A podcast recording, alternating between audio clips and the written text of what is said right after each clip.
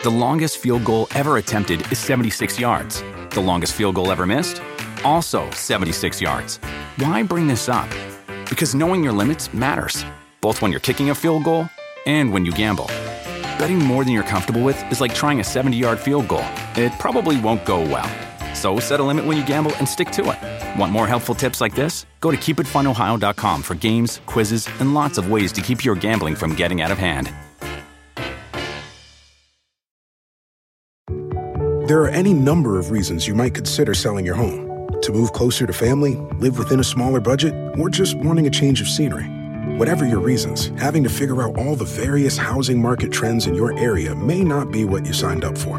That's where an agent who is a realtor comes in. Realtors have the expertise to help you find the right price and navigate the process to sell your home in a way that's right for you. That's who we are. Realtors are members of the National Association of Realtors.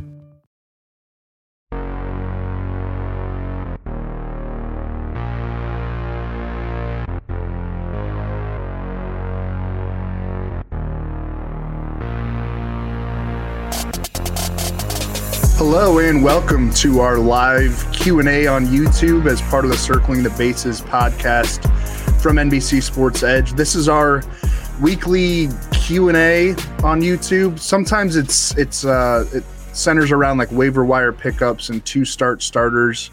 But we're heading into the All-Star break so we're kind of late on waiver wire content. Um, anyway, I'm Drew Silva. Joining me is George Bissell. Uh, what are we going to talk about today, George? Well, there is some relevant fantasy news there we are going to touch on, but yep. it's that wonderful time of the year where everybody just wants to get to the All Star break. So if you're listening to this, we know you're a die-hard, hardcore fantasy manager. So you're our audience. This is this show's for you. This is what we live for, talking about these these kinds of shows. Yeah, send in your questions. We'll answer whatever baseball, non baseball. Maybe you got lineup questions going into the week um, yeah, I think even for for writers, we need a little All Star break. And and I know you had a a jam packed weekend working on the site. I don't know what would be like the biggest headline from the, from the past week. The Juan Soto news, definitely. When did that drop on Friday or Saturday? So that hit about 10:30 in the morning on Saturday, right before uh, the full slate of games kicked in. And basically, Ken Rosenthal came out with a report that said that Juan Soto has turned down a 15 year, $440 million contract extension. And the belief within the Nationals organization is that they're not going to be able to sign him long term. So they're open to exploring the possibility of trading him. And here's the key to that report, which Rosenthal touches on, is that the Nationals aren't in a hurry to actually deal him. They're just merely exploring their options. There's a couple of factors that go into this decision. It's one, where the Nationals are in their contention cycle. And two, there's the possibility that the Lerner family is going to sell the team. So you have an uncertain, unstable ownership situation, and you don't know what direction this franchise is going to go in. And Juan Soto is still under contract until 2025. So there's not a lot of urgency to actually make a deal happen in the next two weeks or so before the trade deadline. So this is a situation that could potentially draw out into the offseason or potentially even beyond that. So there's a lot of moving parts here, but it certainly sounds like Juan Soto is available based on all the reporting we've seen. Yeah, I think that what you just said there pretty much sums it up, sums up my thoughts on it. Um, I think, I don't know, 15 years, 440 million sounds like a ton of money, and it's crazy for someone to pass that up. But if you break it down, the average annual value of that, you know, on a contract that's going to run to 2037, gee, you know, or like, you know, there's some creative math with the years, so maybe it's only till like 2033, but he won't he will not be a top 10 paid player most likely for a large portion of that contract. Um, and he deserves top 10 money. He's on a hall of fame trajectory you know at age 23 could go down as one of the greatest hitters one of the greatest obp machines like in the modern era of baseball. So i get it. And, and I, I kind of agree with you. I think this is such a big decision on the Nationals' part and on any team that would come in to acquire him.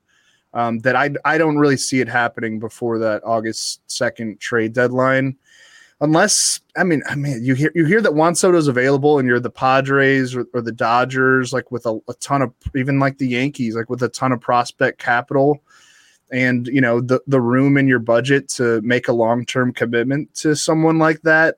I don't think you know there's probably not a prospect, a group of prospects you wouldn't trade to get Juan Soto and to get the assurance that you can have him long term over, you know, 10 plus years. So the asking price is going to be astronomical. That yeah. we're assured of. The question is whether a team can meet that asking price and whether the Nationals actually want to pull the trigger on a potential deal. And we don't know what's going on with their ownership situation. I hate to repeat that point, but that's sort of the central question here is can you deal a franchise cornerstone like Juan Soto and still have a team that's attractive to a potential buyer who's going to be investing literally billions of dollars in this franchise. And the other question too is if you're that future potential owner, don't you want the ability to go to Juan Soto and say, "Here's what I'm willing to do to guarantee that you're a national for life, that you're the highest paid player in the game, that your average annual value reaches where you want to be, Scott Boras? And, and you know that's the question I have here. Is I think there's a chance that a team just makes a massive offer here in the next two weeks, but I don't know if it'll be enough for the Nationals in terms of where they're going. I think they're going to want to wait and play this out and see what direction the franchise goes in over the next six to eight months, roughly. Yeah, just like a, a lot of tentacles to this whole deal. Um, yeah, I, I, I, I would guess that we're not gonna gonna see it. At, and as as we d- discussed before we hopped on, George, a lot of front offices right now are, are not talking trades because they're having to focus on the draft, which is tonight.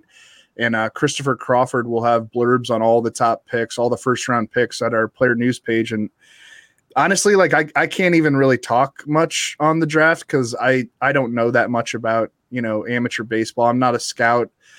You and me are kind of in the same boat where we're just we're grinding on player news and we're focusing mainly on you know major leaguers and, and maybe like you know the top 100 top 150 kind of prospects to see how they may fit into the fantasy baseball blueprint. Um, so i don't have much for our listeners on the draft tonight but check out the nbc sports edge player news page because chris crawford uh, does hard work on getting like insights into all these youngsters. I know Druw jones and jackson holliday um, are among the top three likely to go number one. I think it's they're they're kind of un, uncertain on, on how that top three is going to shake out, but that makes you feel old having Matt Holliday's son and Andruw Jones' son at the top of the draft.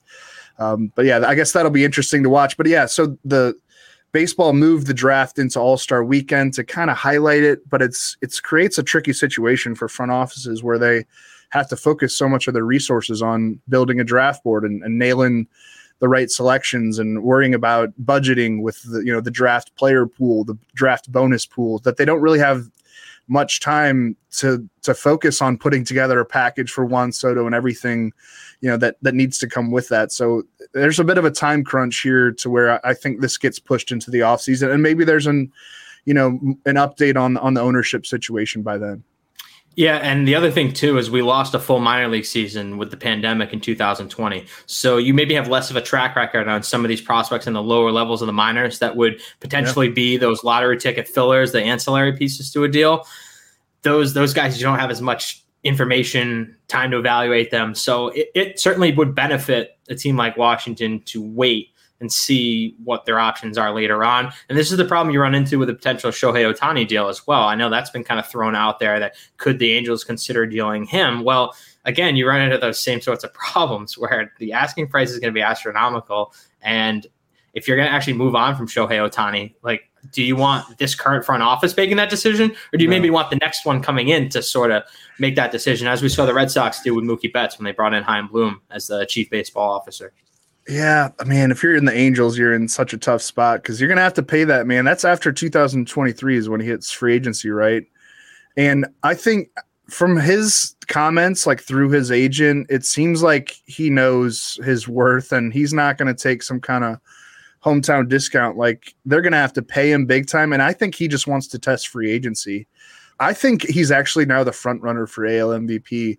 And I know Aaron Judge was that throughout much of the first half, and and Yordan Alvarez had a, a case too, but he's I don't know, he keeps having that hand issue pop up on him. I think Ohtani is is the favorite. If if he's talking about back to back AL MVPs going into negotiations for a long term deal this offseason, and I don't know if they can't get something done. Do the Angels consider trading him? Because I don't really see the Angels being competitive next year. To you know, sad to say but they're going to have to like really rework a lot of things to to get back into contention quickly.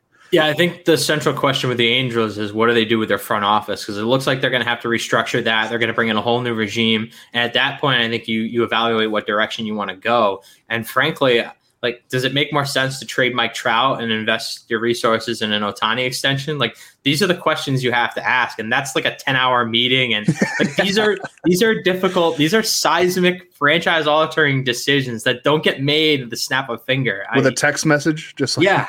I mean, this isn't Jerry Dipoto texting you at three in the morning, and you're like, "Deal." Like, hey, yeah, can I get this, a back-end reliever? I'm I'm I'm bored. Yeah, throw in Matt Festa, and we got a deal. Like these are really complex discussions and it's fun to talk about them certainly but i, I think the incentives are for teams to wait until the offseason to, to make these types of decisions uh, especially when you have guys who are still under contract with term on their deals. If Ohtani were an expiring or Juan Soto were expiring, we were talking about like an Aaron Judge situation where they could be a free agent in a few months. That's a completely different equation. But at this point, uh, there's not a lot of benefit to making a quick decision, especially when you're focusing all your resources on the on the draft here, and it's it's they're in a really difficult spot. So you, I think you're going to hear a lot of smoke, but I don't know how much fire there's going to be at the trade deadline. That's my question yeah. now. The longest field goal ever attempted is 76 yards. The longest field goal ever missed, also 76 yards. Why bring this up?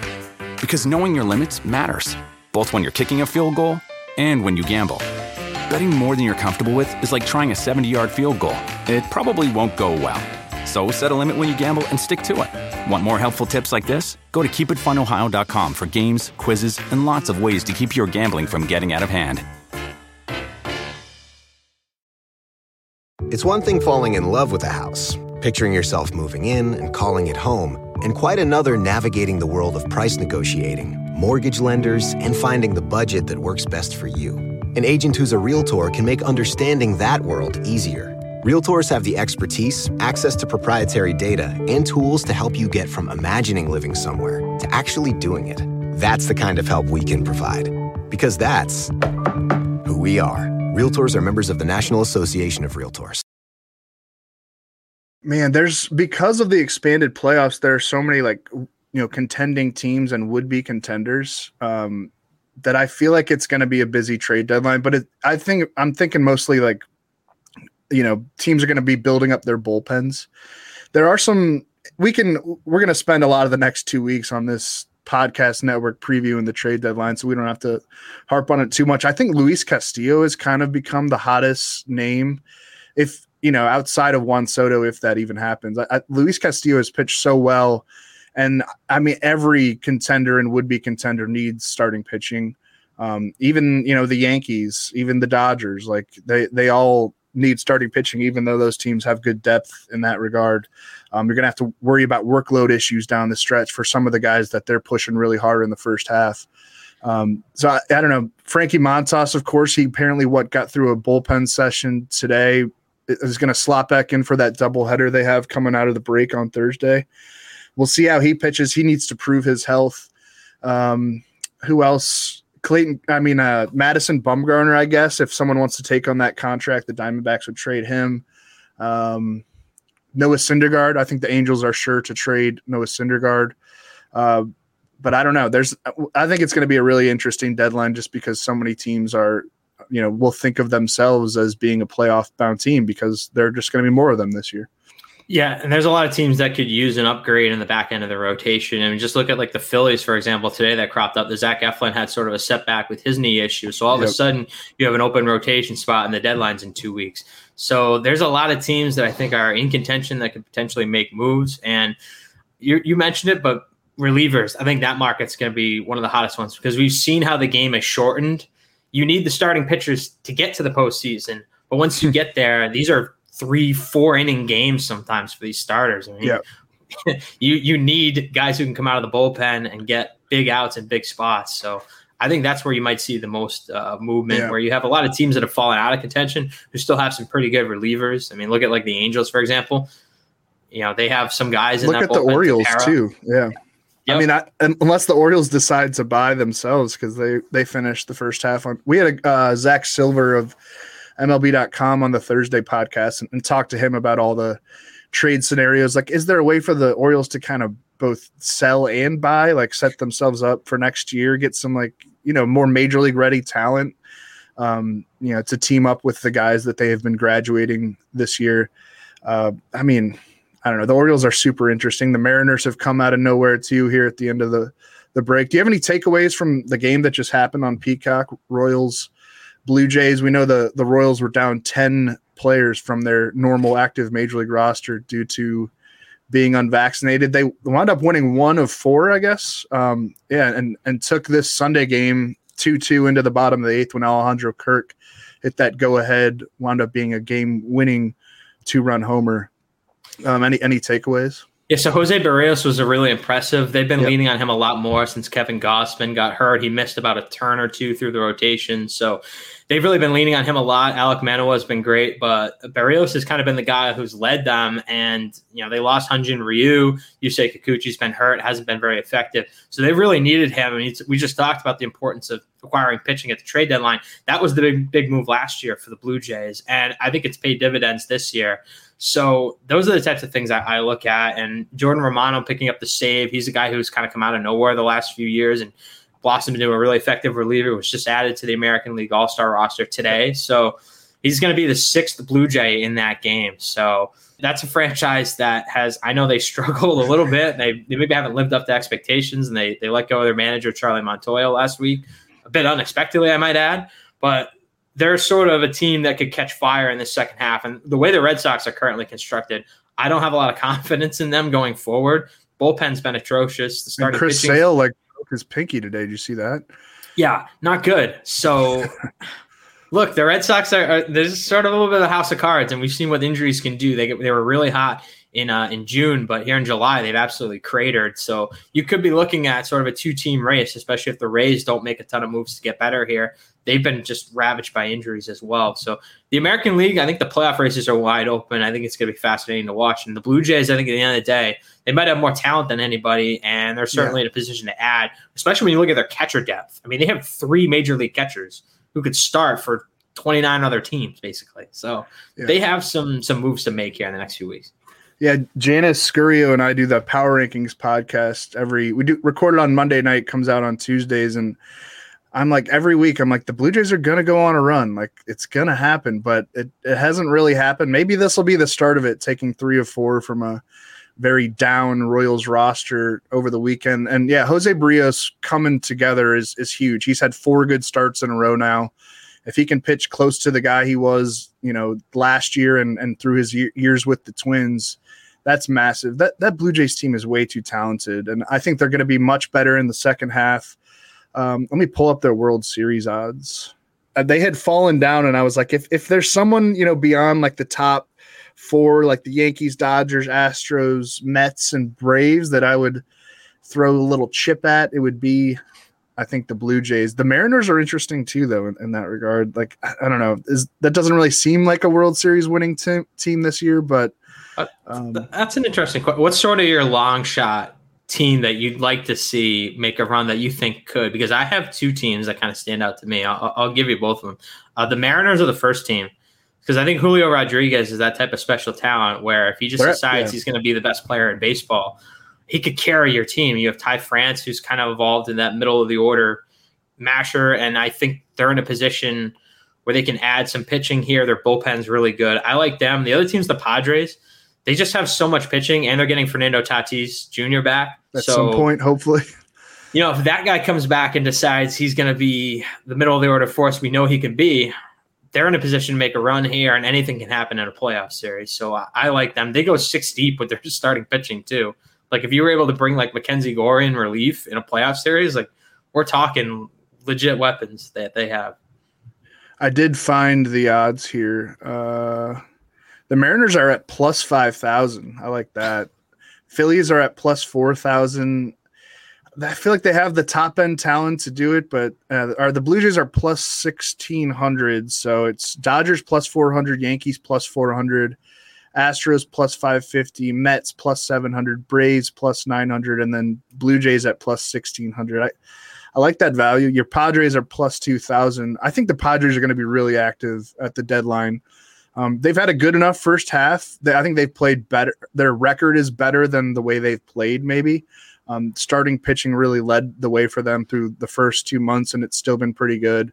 Um, but yeah, getting Tatis back and I don't. They could get a. They're going to get a big middle order, order to the bat at the deadline yeah, too. They they're in an interesting spot in their sort of building process as an organization where they have guys who you identify as long term key pieces. Then you have those sort of extra guys lying around, the, like a Jose uh, Azocar. Like, is he may not be a fit for your roster, but would he make sense for a rebuilding team to give 500 at bats to and see what he can do? You sure. Know, there's there's a, there's a lot of pieces like that that they have uh, that I think would make sense for other teams. Uh, that would be attractive. So I think they have a lot of depth to, to deal from. Uh, let's hit up a question here. Uh, does the vaccine situation for the Royals make it less likely we see a lot of Massey, Eaton, and Pratto in the second half due to the inability to move veterans, or do you expect Whit Merrifield and gang still to get moved? So, yeah, we saw Massey, Eaton, and Pratto over the weekend in Toronto because, again, 10 Royals could not make the trip to Ontario on account of being unvaccinated. Um, I, it, I mean, there were reports that teams have fallen out of the running for Benintendi and Merrifield because they're not vaccinated.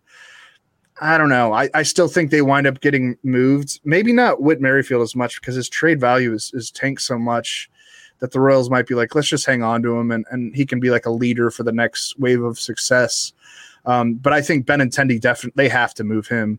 Absolutely. So uh, yeah, I think that I think the Royals are, are going to be ready to sell. We had Anne Rogers of MLB.com on the pod uh, two weeks ago, and she said this. Yeah, the, the front office philosophy has changed to where they're not just going to ride through a deadline and and be satisfied with 500. I think they're going to go through a, a little bit of a more aggressive rebuilding operation in Kansas City than we've seen in recent years. I because I mean Dayton Moore moved into like a president of baseball operations role and you they added a GM who's making more of the the day to day baseball decisions, the roster decisions. And I, I like Dayton Moore. Like he's seems like a, a good human being, but I think he's a little bit hesitant to let go of guys that he likes, you know, or that he feels are important to the team and the community. And I think that it's time for the Royals to probably get aggressive and, and really start this youth movement with Bobby Witt Jr.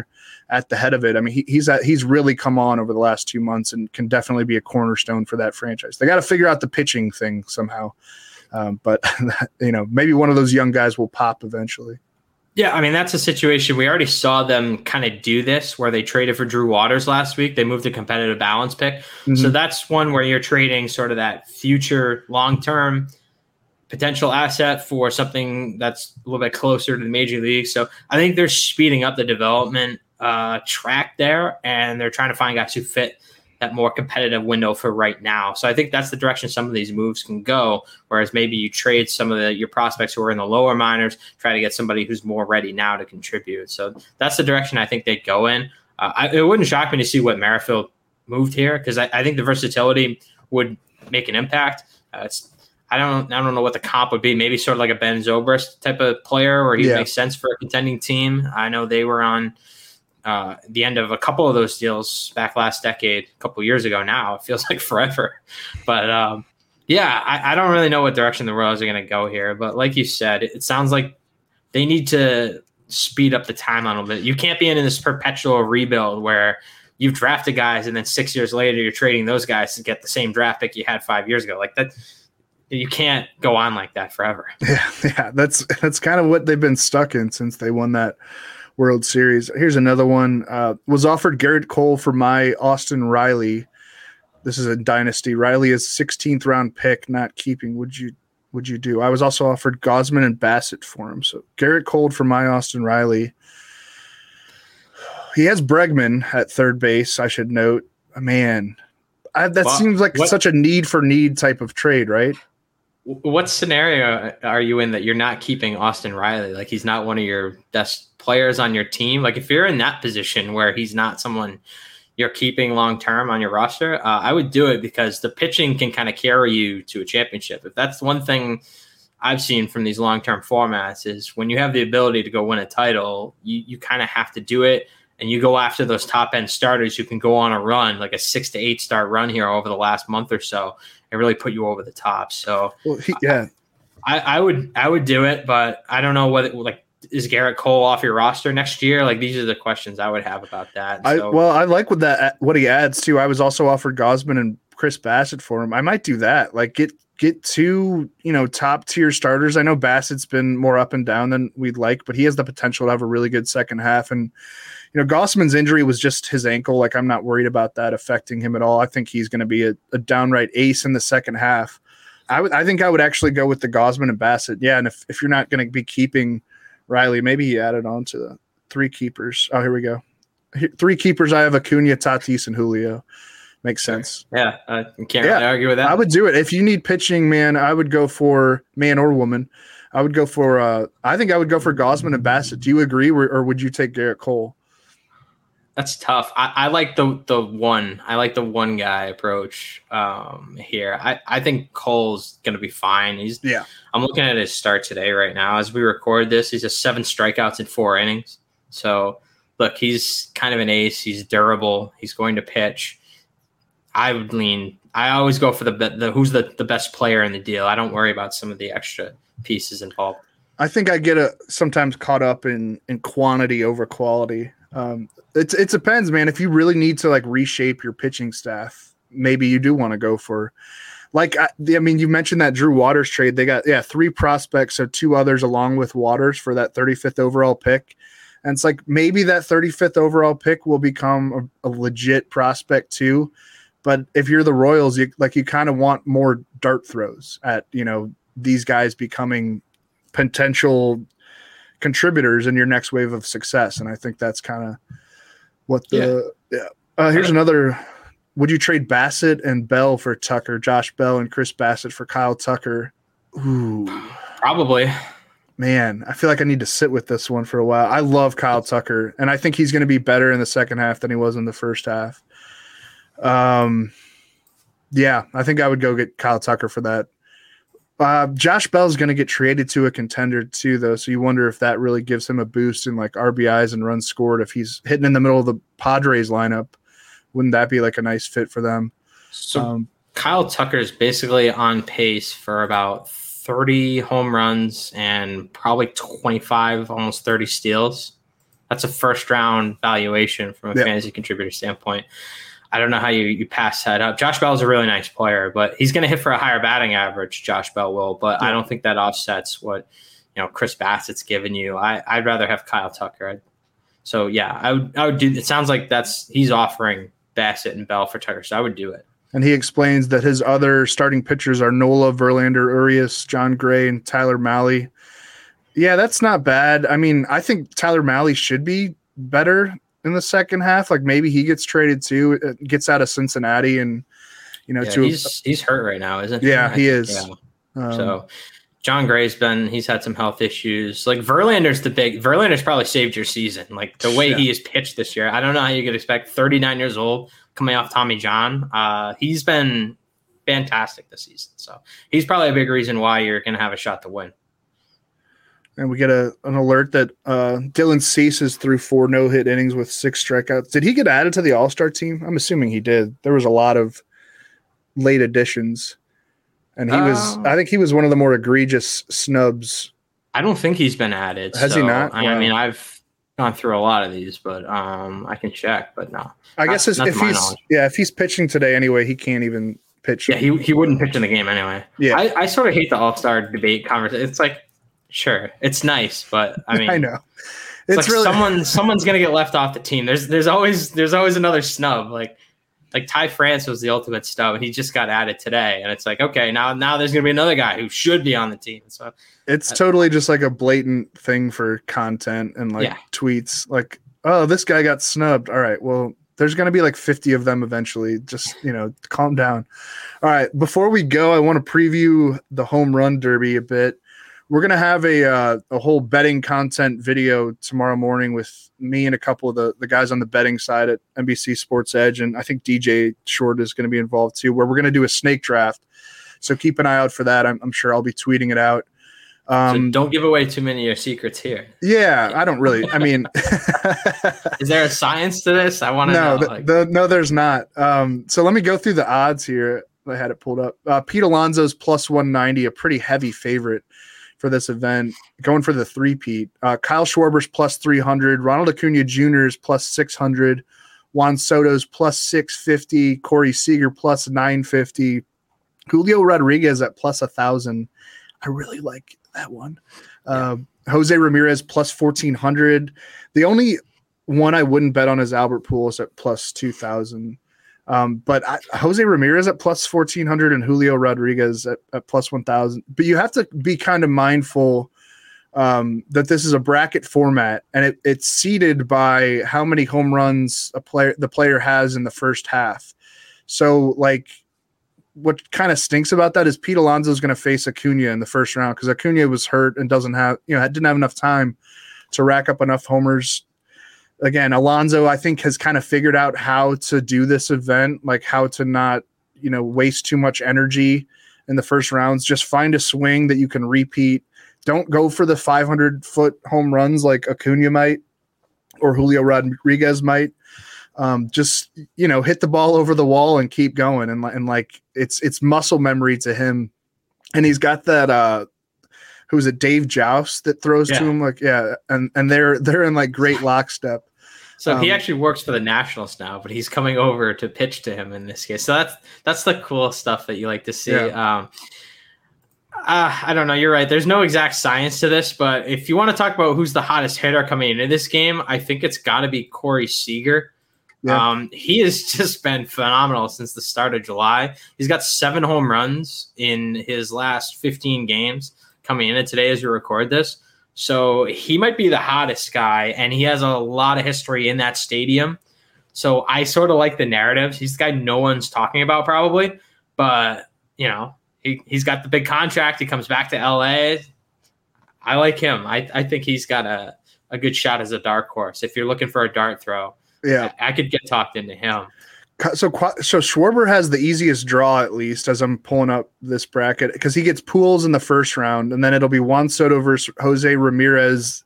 That's kind of anyone's guess. Corey Seager versus Julio Rodriguez. That I think that'll be a super exciting yeah. first round matchup. And then Alonso Acuna.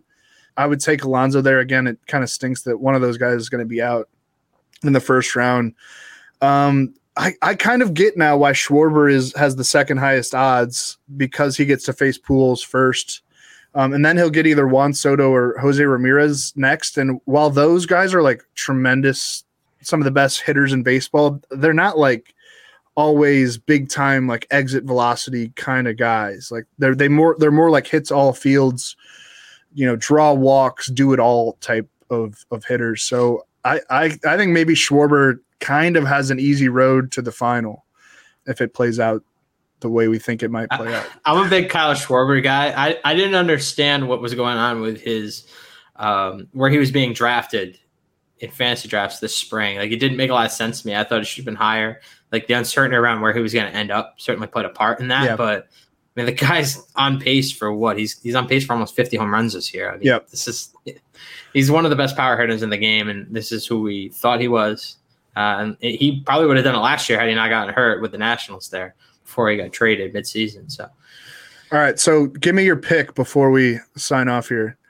Did you already say? I'll go with the dark horse. I'll go Corey Seager. I, I, like the narrative, the spot, and how he's been hitting lately. He's been hitting to all fields too. So, I think that Dodger Stadium plays nice if you're a left-handed pull hitter. So I kind of like his odds there. I don't. I don't certainly. I don't like it as much for like Pete Alonso. Like it's tougher on a righty. I feel like. Yeah, I just I feel like I mean I, at one point Alonso's career earnings were higher for the home run derby than his salary from the Mets. I think that was true up until he signed his first year arbitration deal in in March, like which is is really incredible. I'm gonna go with who I, I would go Alonso, but since he's plus 190 and I, I want some better odds in what is kind of just a an exhibition event, I'm gonna go with Julio Rodriguez at plus a thousand. So we're going head to head in the first round. Then why don't we? Uh, we'll have a little side action going on. We'll make Dude, it interesting. I'm in. Yep. All right, we're doing it. All right, thanks everybody for tuning in. Uh, we'll, we'll do, we do these every Sunday. We can get some more like into waiver wire stuff next week, depending on who's hosting. We kind of rotate it. But uh, follow us on Twitter. I'm at Drew Silv. George is at George Bissell. Uh, subscribe to the Circling the Bases podcast, and we'll see you next time.